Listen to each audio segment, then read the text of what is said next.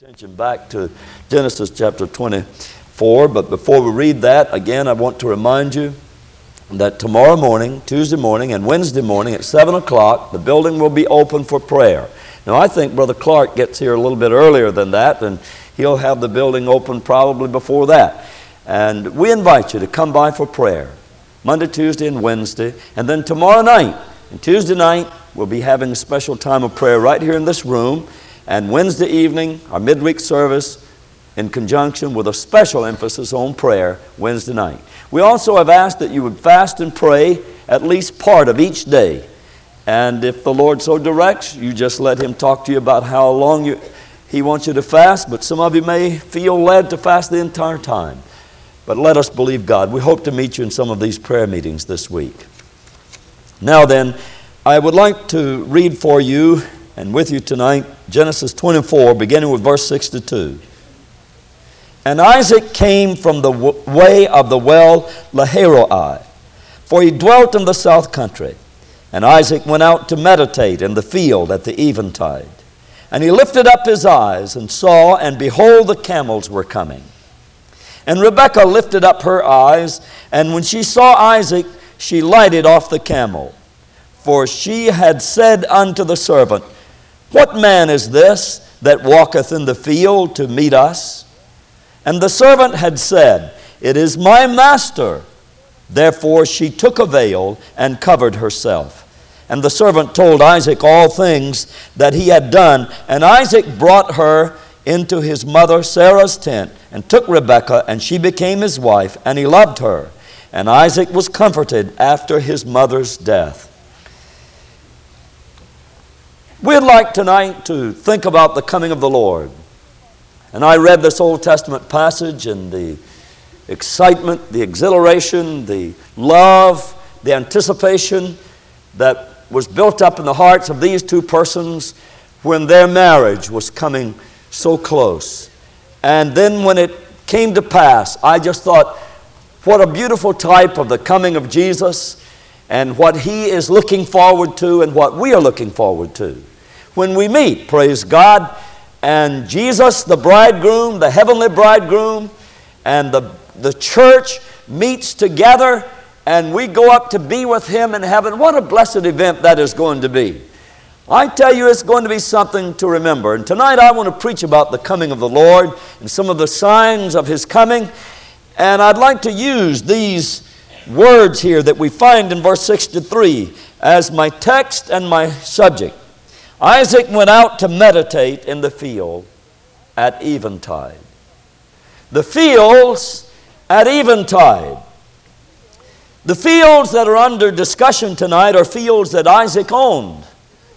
He fell heir to them. His father Abraham decreed that he should be the sole heir to the land that he was leaving to Isaac.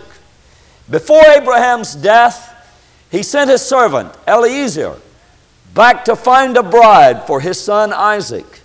The servant went on this long mission, and there's a sermon in itself. I have another sermon about that, how that he went to seek the bride. But when he found the bride for Isaac and brought her back after all that beautiful love story that you see how God directed him and how he sent his angel before him and some believe, and I do not discredit that, that the servant is a type of the Holy Spirit. That Rebekah is a type of the bride, that Isaac is a type of the son. And be that as it may, I just simply want to use the meeting, the final arrival of bride and groom, and when they meet together, how that this portrays what we are anticipating the coming of our Lord Jesus Christ. And the fact that Isaac went out into the fields at eventide to meditate. Now, he owned these fields, and Jesus owns this world. And I wonder tonight if he doesn't just ponder, if he doesn't meditate, if he doesn't dwell upon, if he doesn't think about, and if he is not just building up some anticipation and thrill for that moment that the Father says, All right, son, you may go now. You may go down to receive to yourself that church that you shed your blood for. You may call them up from the dead. The dead may be resurrected. The living may be translated. And I can just imagine on the part of Jesus that the event which we call the blessed hope of the church on his part is also a blessed event, and he too is looking forward to it. We think that we're the ones looking forward, but can you imagine with what excitement, with what satisfaction the Lord who redeemed us, the Lord who shed his blood for us, the Lord who has seen the church through thick and thin through these ages, he is awaiting that moment. It must be something on his part to look forward to that blessed event. He longed, Isaac longed for the bride to share with him his inheritance. I believe that Jesus longs to share with us the mansions that he has prepared. He said, I'm going to prepare a place for you. He didn't just simply say, I'm going back to get away from you. I'm going to take a vacation. I can't stand it any longer. I've took all this I can. I've got to get away for a little while. No, he said, I'm going to prepare for you in my Father's house are many mansions, and I'm going there to prepare a place for you. And we don't want to get into the theology of what kind of place it is, but I'm certain whatever He has prepared, it's adequate. It must be nice for the one who created the world, the one who flung the stars from his fingertips, the one who laid the foundation of the earth upon nothing and hung the unpillared arcs of the sky out there to be our tent over us. I'm sure that he has prepared something that will dazzle and will stagger the imagination. Praise God. People wonder would God be extravagant? Why not? Why not? Uh, he owns it all, and so I believe that he has planned and He has designed and devised for His people that He ransomed and redeemed something that must be wonderful to look forward to. Praise God. I haven't been there yet, so I can't really uh, tell you exactly what it looks like, but I've been looking into one of His books that tells us about it, and it's blessed. What I do see about it. He looked across the horizon, and the Bible says, Behold, the camels were coming. I have a sermon entitled, The Camels Are Coming. that was one I preached when I was younger. I'm going to preach it again one day. the camels were coming. Can you imagine how his heart began to flutter? This young man in the prime of life, he doesn't know what she looks like. He's never seen her before. He's getting ready for marriage, never seen the woman he's going to marry. His father had sent a servant to select a bride for him. And now then the camels are coming. He sees the dust clouds over the horizon across that dry, barren land, and he knows that with that camel caravan, there is one special person that is going to be there, accompanied by these servants and the personnel that's bringing her, and all the excitement is more than he can bear. And at eventide, he has gone out into the, into the uh, open there to meditate and to ponder and think about what is about to transpire. I'd like to believe tonight that our blessed Lord is meditating and pondering at eventide as the shadows begin to set on this old world, as the sun dips beyond the western horizon, and the signs of the times point to the fact that all has been fulfilled. And soon the consummation, soon the coronation day, soon that blessed event when out of the eastern sky shall appear the one who hung on the cross for our sins. Well, I believe eventide describes the times for us. It speaks of the darkness of the world, the setting of the sun, time running out, the day is fast ending, night is coming on, nighttime speaking of the tribulation day, nighttime speaking of that hour of trouble for the world, but also reminding us that the day of opportunity is forever slipping by. People who are going to get in on this must do so quickly. It's like the last days prior to the flood when Noah was finishing up the work on the ark And he knew the time must be getting near. He must have preached with, with an earnestness, with a tender plea, begging people to get ready. And I feel tonight the Lord has sent the Holy Spirit with a special mission and a message for these last days, trying to get people to realize that time is running out. It indeed is eventide. Dark is coming on. The tribulation days are facing the world in Matthew chapter 25. You remember the story? I believe it's in the 25th chapter. I'm not really sure. But anyway, the story about the midnight cry Behold, the bridegroom cometh, go ye forth to meet him. Well, I believe tonight that the cry is about to be made. The bridegroom cometh, go ye forth to meet him. There are many signs that point to the coming of the Lord. And one of them is found in our recent studies in Sunday school my particular Sunday school class at least, when we went through the book of Daniel. And in chapter 12 and verse 4, seal the book even to the time of the end. Many shall run to and fro, and knowledge shall in, be increased. Travel and knowledge shall be increased in the last days. In the latter times, in the time of the end that Daniel talked about, and the time that God told Daniel to seal the sayings of that book up until that time. And in that day, many will go to and fro. Travel will be increased. Knowledge will be increased. Never has there been a day when travel and knowledge has been increased to the extent that it is in our day. You would never have dreamed it, even in the earliest days of your childhood, how that people would be traveling in our day. You would never have dreamed of the amount of knowledge that would be acquired and accumulated in one generation of people. Think about it in your lifetime and mine. We've placed the first man on the moon. Men have walked on the moon. Interspace travel. We just cannot fathom what has transpired in our lifetime. We take it for granted. We've kind of grown up with it. And we really don't realize what has happened in our lifetime. It's, Fantastic. The amount of knowledge that has increased in our day. It is said that there is a greater amount of knowledge today than in all of the history of the world put together. There is more knowledge in the world today than in all the rest of human history. That's something, isn't it? Well, we must be living in the last days.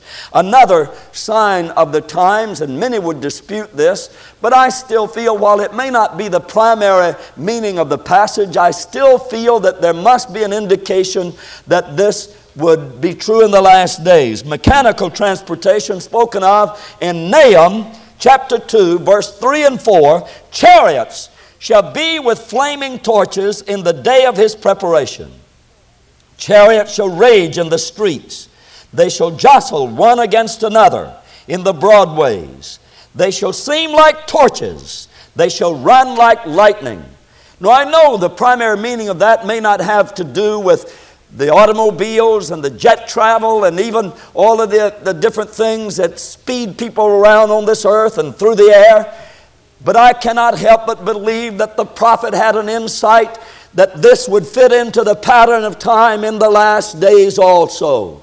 Because we are seeing mechanical transportation develop even uh, greater capacity as time draws near to the coming of the Lord. Unemployment and strikes are a very sure indication of the last days. The eighth chapter of Zechariah, verse 10, tells us this Before these days, there was no hire for man. Unemployment at record levels. And before these days of Armageddon, there was no hire for man, nor beast. I set all men, every one against his neighbor. Men against their neighbors. That certainly must depict strikes of our day brothers on opposite side of the picket fence. One in, in management, the other on the labor force. And here, here we have brothers looking each other in the eye with hatred and malice. Our truckers afraid to put their big rigs on the highway, afraid of being shot at recent, in recent weeks. So, certainly, this must speak of the last day strife connected with unemployment and strikes. Apostasy is a sign of the last days. Second Thessalonians chapter 2 and verse 3 says, That day shall not come except there come a falling away first. A falling away is not a mere backsliding, it's a reversion to apostasy. People leaving the basic tenets of our faith and going back to other forms of religion, disassociating themselves from the Christian faith, from the blood of Jesus from the plan of salvation and going back to other religions other than Christianity. So apostasy is evidently a sure sign that we're living in the last days. And the Bible says there will be a falling away. Seducing spirits and doctrines of devils. 1 Timothy chapter 4 verse 1. Now the Spirit speaketh expressly that in the latter times some shall depart from the faith giving heed to seducing spirits and doctrines of devils. I would consider communism a doctrine of the devil. I would consider evolution, the evolutionary theory, a doctrine of devils. I would consider many other humanistic theories, doctrines of devils, but then many that are based on so called scriptural foundations, doctrines of devils. So we're living in the last days when these seducing spirits that will come to people's mind and seduce them away and entice them away, getting them to believe a lie rather than the truth. Perilous times are a sign of the last days. Second Timothy chapter 3 verses 1 through 5 In the last days perilous times shall come. Men shall be lovers of their own selves, covetous, boasters, proud, blasphemers, disobedient to parents, unthankful, unholy, without natural affection, truce breakers, false accusers, incontinent, fierce, despisers of those that are good, traitors, heady, high minded, lovers of pleasure more than lovers of God, having a form of godliness but denying the power thereof. Brother, I believe we're reading a Bible commentary of our times. When we look around us and we see the depravity and we see the depths to which man has descended into the very gutters and quagmire of sin and depravity, we can't help but realize we're living in the last days. It's always been here, no doubt about it. It was part of the Roman culture, it was part of the Greek culture. It's always been around, but I believe the intensity of it in this day and time is unparalleled when we should know better, when we do know better, and yet the world is not getting better. Some would have us to believe that the world is going to gradually get better until we evolve into the millennium. N- never in a million years could man ever evolve into a, a utopia that he himself has created, and things just got better and better because our scientists and our uh, great thinkers have devised ways for us to do better. We're getting worse. The Bible tells us that evil men will wax worse in the last days. And so I do not believe that we're going to see a millennium ushered in because of education and because of some renaissance in the 20th century. I believe that we're going to see a worsening. We're going to see more pornography. We're going to see more violence, more crime, more hatred, more animosity, more murders, more rape, more homosexuality. We're not going to stop those terrible, devastating sins by some campaign and slogans that we adopt. But God, in the midst of that, is going to send a Holy Ghost revival that will call out for Himself a church that is washed in the blood and ready to go to heaven in the midst of a sinful and an adulterous generation. The light is not going to be snuffed out by the world. Never will the world snuff out the light of the world. Jesus is the light. We are the light because we reflect His light. Just like the sun is a body of light and heat and energy. The moon reflects the light of the sun. We, as the church, reflect the light of the Father. And, and the, the world will never put that out, thank God. Another sign of the times is the antediluvian conditions that existed in the days of Noah are going to be prevalent and, and be pronounced in the day that we live now and in the day that Christ comes again. Luke chapter 17, verse 26 through 30 says, As it was in the days of Noah, so shall it be also in the days of the Son of Man. They did eat, they drank, they married wives, they were given in marriage until the day that Noah entered into the ark. And the flood came and destroyed them all, likewise also as it was in the days of Lot. They did eat, they drank, they bought, they sold, they planted, they builded. But the same day that Lot went out of Sodom, it rained fire and brimstone from heaven and destroyed them all. Even thus shall it be in the day when the Son of Man is revealed. Well, we're going to see people going on with business as usual eating, drinking, marrying, giving in marriage. You know, nothing wrong with marrying, nothing wrong with eating and drinking if it's the right thing. Qualify that.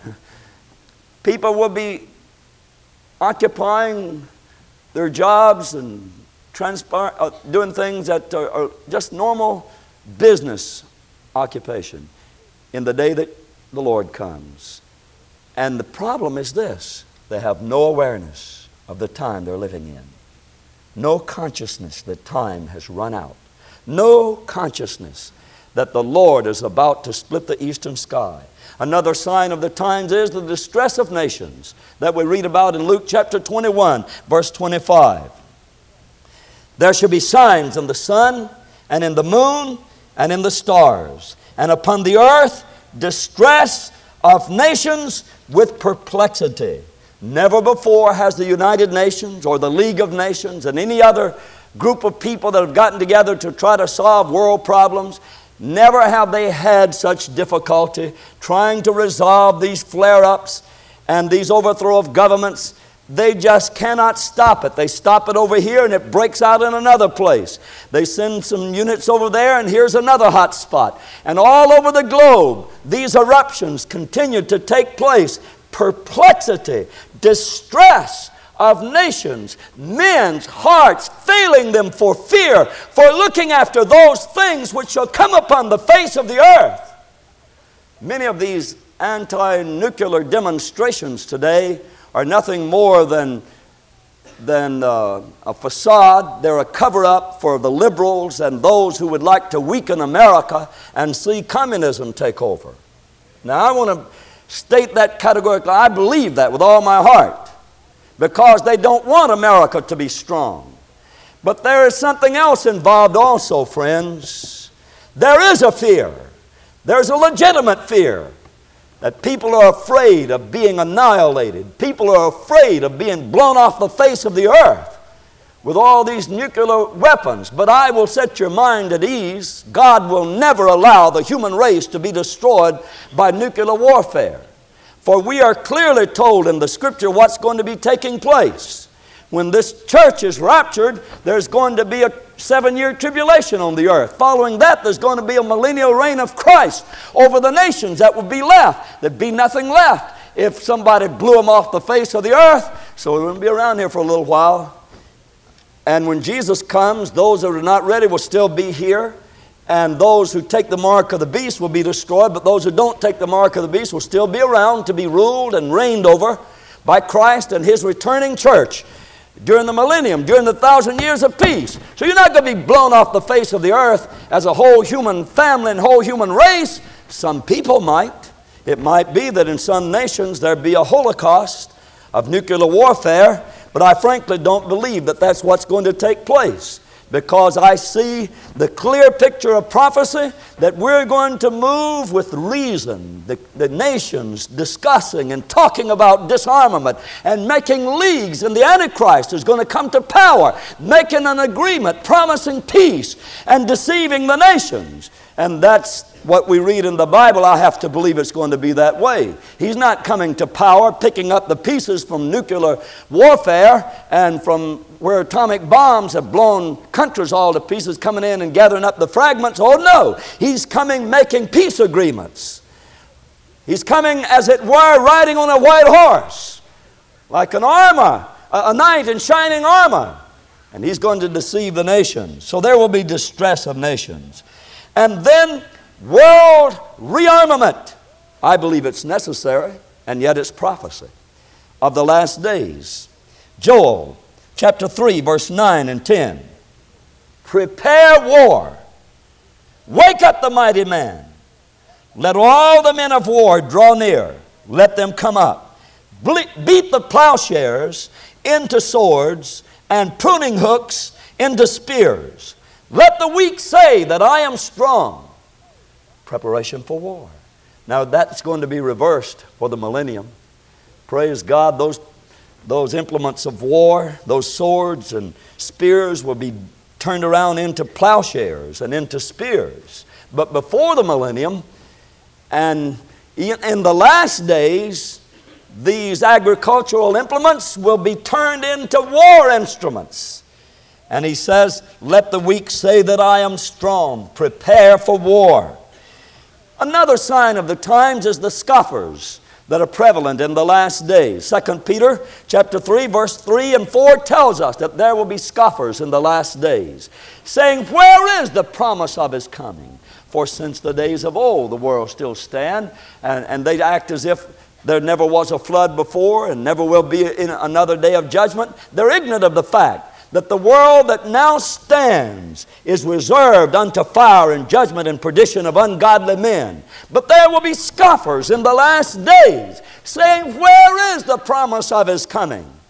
Another sign of the times is the crumbling and disintegration of nations. Haggai chapter 2, verse 22. I will overthrow the throne of kingdoms. I will destroy the strength of the kingdoms of the heathen.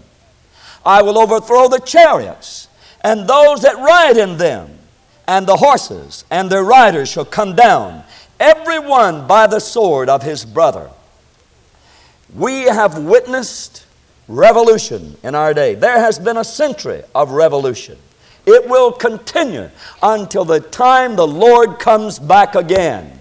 Overthrow of governments, the downfall, coups and revolutions, assassinations, on and on and on it will continue. We're not going to re- resolve the problem of world terrorism until the Lord comes back. Only the Prince of Peace can bring peace. Antichrist will promise peace, but he will deceive the people. When Isaac walked out into the field at eventide, the shadows were stretched out. I remember as a boy I used to observe the shadows. I watched my own shadow.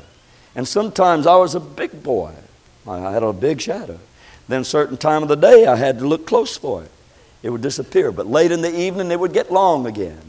And I would watch the shadows of our house and the shadows of the trees. And as the sun would set, those shadows would get longer and longer and longer. There's a verse of Scripture that says, The shadows of the evening are stretched out, they're lengthening. Time is running out, the sun is setting. The time is drawing near for the coming of the Lord. It is no time for frivolity. It is no time for us to be lukewarm. It is no time for us to be prayerless. It is no time for us to play church. We don't have time to play games. We must be dead serious about living for Jesus. Friends, when Christ comes, you're going to go if you're ready to go. If you're saved, if you're in the body of Christ, if you're not saved, you're going to be left behind. The evening tide was the time of the wedding. The preparation had been made. The bride was coming. When she saw Isaac in the field, she said to Eliezer, Who is that man? He said, That's your husband to be. She put a veil on herself and covered herself, got down off the camel and, and covered her face, as was the Oriental custom. I believe that the church today must be covered with the veil of the righteousness of Christ.